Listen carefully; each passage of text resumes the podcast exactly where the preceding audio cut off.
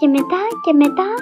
Αν θες να μάθεις τι έγινε μετά, πρέπει να ακούσεις το μικρό βιβλιοφάγο.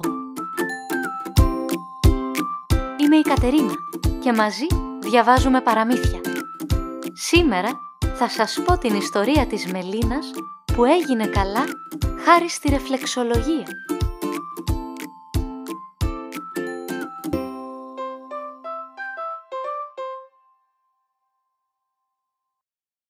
Η Μελίνα πηγαίνει για ρεφλεξολογία.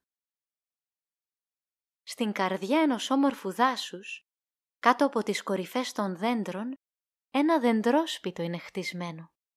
Ανάμεσα στα φύλλα και στα κλαδιά μένει ένα μικρό κορίτσι, η Μελίνα. Εκείνο το πρωινό, ο ήλιος ανέβαινε στον ουρανό, αλλά η Μελίνα δεν είχε φανεί.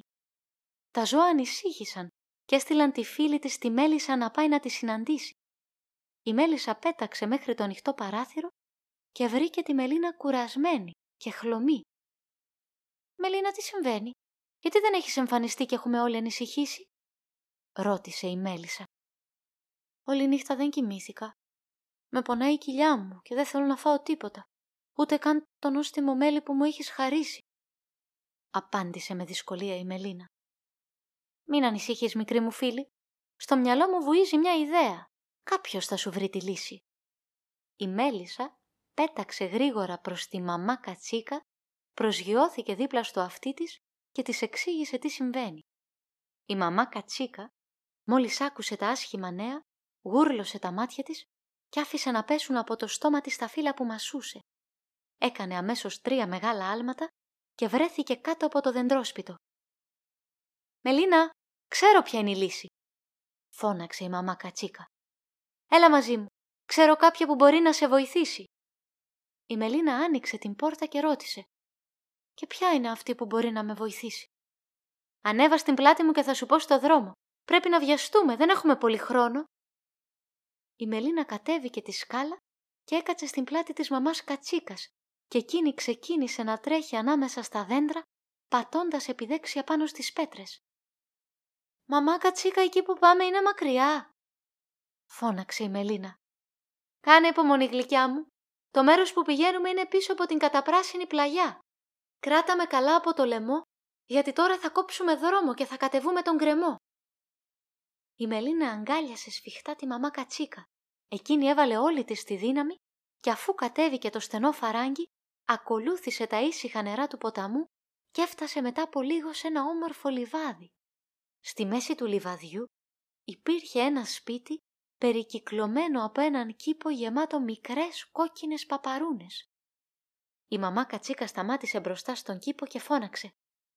«Κυρία Παπαρούνα, έφερα κάποια που έχει ανάγκη τα χέρια σου και το ζεστό κρεβάτι σου». Η πόρτα του σπιτιού άνοιξε και εμφανίστηκε η κυρία Παπαρούνα.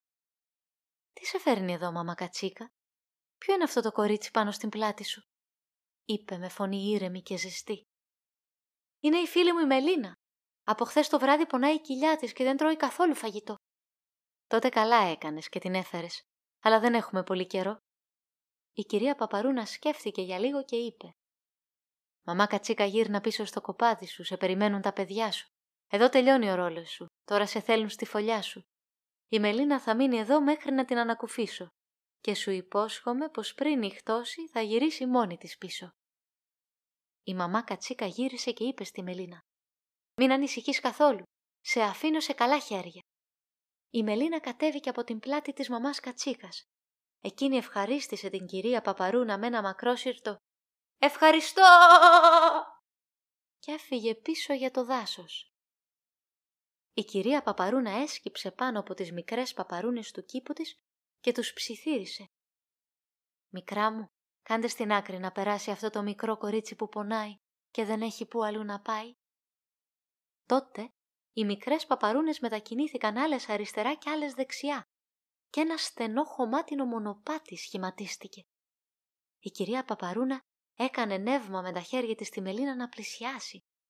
Η Μελίνα περπάτησε ανάμεσα στις παπαρούνες και είδε από κοντά τα πρόσωπά τους πάνω στα κόκκινα φύλλα τους, ενώ άκουσε τις λεπτές φωνές τους να λένε το όνομά της. «Μελίνα, Μελίνα». Έφτασε στο κατόφλι της πόρτας και η κυρία Παπαρούνα την καλωσόρισε. Ακριβώς πάνω από την πόρτα του σπιτιού ήταν σκαλισμένη στον ξύλινο τοίχο η λέξη «ρεφλεξολογία». Μπήκαν μέσα και η κυρία Παπαρούνα έβαλε τη Μελίνα να ξαπλώσει στο κρεβάτι. «Καημένο μου παιδάκι, πρέπει να πονάς πολύ. Σε σκεπάζω με μια κουβέρτα και ξεκινάμε στη στιγμή», είπε η κυρία Παπαρούνα και σκέπασε τη Μελίνα. «Θέλω να είσαι ήρεμη και χαλαρή. Κάνε με καλά χωρίς να με πονέσεις. Βάζω την τέχνη μου, τις γνώσεις μου και τις καλύτερες προθέσεις. Θα σε πιέσω στα πέλματα και αν χρειαστείς στις παλάμες και στα αυτιά. Σε αυτές τις περιοχές δουλεύω πιο καλά. «Μα εμένα η κοιλιά μου με πονάει», είπε απορριμμένη η Μελίνα. «Το ξέρω καλή μου, αλλά εγώ είμαι ρεφλεξολόγος και δεν πιέζω ποτέ το μέρος που πονάει. Βρίσκω στο σώμα άλλα σημεία μακρινά και όταν τα πιέζω σιγά σιγά το πρόβλημα περνάει. Δηλαδή, ξαναρώτησε η Μελίνα. Σκέψου το απλά. Όλα τα μέρη του σώματος βρίσκονται πάνω στις πατούσες μας σαν μία ζωγραφιά. Τώρα που η κοιλιά σου σε πονάει, θα βρω το αντίστοιχο σημείο στην πατούσα σου, θα το πιέσω και πίστεψέ με, αυτό στο τέλος βοηθάει. Ξεκινάμε; Η Μελίνα άφησε ελεύθερα τα πόδια της και η κυρία Παπαρούνα άρχισε να πιέζει τα πέλματά της, κάνοντας ελαφρές κινήσεις με τα χέρια της. Η Μελίνα παρατηρούσε στους τοίχους του δωματίου τους κρεμασμένους ρεφλεξολογικούς χάρτες. Δεν είχε ξαναδεί κάτι παρόμοιο. Της έκαναν εντύπωση τα περίεργα σχέδια και τα έντονα χρώματα που είχαν. Ένα μικρό χασμουριτό και στη συνέχεια ένα μεγαλύτερο εμφανίστηκαν στο πρόσωπό της. Είχε αρχίσει να νιστάζει και μέσα σε λίγα λεπτά, χωρίς να το καταλάβει, την πήρε ο ύπνος. Στο όνειρό της είδε πως ήταν ξαπλωμένη στον κήπο με τις παπαρούνες. Τα πόδια, τα χέρια και τα αυτιά της ήταν μεγάλα και μικρές παπαρούνες είχαν φυτρώσει πάνω τους. Μετά είδε τον εαυτό της να χωράει μέσα στα πέλματα, να προσπαθεί να βολευτεί μέσα στις παλάμες και τέλος να βρίσκεται μέσα σε κάθε αυτή. Και εκεί που ήταν ξαπλωμένη με το κεφάλι προς τα κάτω σαν έμβριο, είδε το πρόσωπο της κυρίας Παπαρούνας να πλησιάζει στην είσοδο του αυτιού και να της ψιθυρίζει γλυκά. «Ξύπνα καλή μου, τελειώσαμε». Η Μελίνα άνοιξε τα μάτια της και το πρόσωπό της ήταν ήρεμο και ξεκούραστο. «Πώς είναι τώρα ο πόνος σου, τι νιώθεις στην κοιλιά» «Τώρα δεν νιώθω τίποτα, σαν να μην με πονάει πια», απάντησε η Μελίνα. Πήδηξε χαρούμενη από το κρεβάτι και φώναξε. Τώρα νιώθω καλύτερα. Όλο το σώμα μου είναι καλύτερα. Ξαφνικά ακούστηκε ένα γουργουριτό από την κοιλιά της. Η κυρία Παπαρούνα γέλασε και είπε «Ξέρω τι πεινάς, αλλά πριν φύγεις θέλω κάτι να σου πω. Σήμερα είναι η τελευταία μέρα της Άνοιξης και ήρθε η ώρα για να κοιμηθώ. Η εποχή του μεγάλου ύπνου έφτασε και μαζί με τα παιδιά μου θα κοιμηθούμε για πολύ καιρό. Αλήθεια, κυρία Παπαρούνα, ρώτησε η Μελίνα. Αυτό σημαίνει ότι θα αργήσεις να με ξαναδείς. Όμως σου κάνω δώρο αυτό το ρεφλεξολογικό χάρτη για να μην ανησυχείς, είπε η κυρία Παπαρούνα και έδωσε ένα τυλιγμένο χάρτη στη Μελίνα. Όταν κάτι σε πονάει, θα ανοίγεις το χάρτη για να βρεις το σημείο που πρέπει να πιέσεις για να ανακουφιστείς. Η Μελίνα έγνεψε καταφατικά και πήρε το χάρτη στα χέρια της. «Και κάτι τελευταίο», είπε η κυρία Παπαρούνα. «Τώρα που έρχεται το καλοκαίρι, και εδώ σε βάσεις αυτό που λέω, είναι ευκαιρία να περπατάς ξυπόλυτη πάνω σε βότσαλα και πέτρες για να κρατάς το σώμα σου ακμαίο.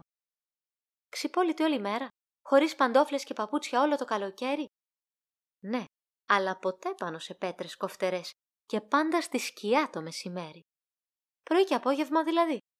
Ακριβώς. Είναι ο τρόπος ο σωστός για να έχεις καλή υγεία και εμείς τον ονομάζουμε φυσική ρεφλεξολογία. «Ευχαριστώ πολύ για όλα», είπε η Μελίνα και αγκάλιασε την κυρία Παπαρούνα. Έπειτα έδεσε τα παπούτσια της μεταξύ τους και τα κρέμασε στο λαιμό της, κάνοντας αμέσως πράξη τη συμβουλή της κυρίας Παπαρούνας. «Καλόν ύπνο, κυρία Παπαρούνα!» «Να πας στο καλό, Μελίνα!» Η Μελίνα διέσχισε τον κήπο ξυπόλυτη, χαμογελώντας τις μικρές παπαρούνες. Εκείνες ανταπέδωσαν χτυπώντας τα πέταλά τους κάνοντας έναν απαλό χαιρετισμό. Μερικές παπαρούνες βγήκαν από το χώμα, τυλίχτηκαν μεταξύ τους και σχημάτισαν ένα στεφάνι. Η Μελίνα το φόρεσε στο κεφάλι της και πήρε το δρόμο της επιστροφής για το σπίτι. Το βράδυ μαζεύτηκαν όλα τα ζώα του δάσους για να γιορτάσουν τον ερχομό της Μελίνας. Έφαγαν και χόρεψαν στο ξέφωτο γύρω από τη φωτιά, μέχρι που κουράστηκαν και το καθένα πήγε στη φωλιά του για να κοιμηθεί. Η Μελίνα ανέβηκε στο δεντρόσπιτο και πριν κοιμηθεί κρέμασε το δώρο της, το ρεφλεξολογικό χάρτη, πάνω από το κρεβάτι της. Παρατηρούσε τα περίεργα σχέδια και τα έντονα χρώματα του χάρτη, μέχρι που ένα μικρό χασμουριτό και στη συνέχεια ένα μεγαλύτερο εμφανίστηκαν στο πρόσωπό της και αποκοιμήθηκε.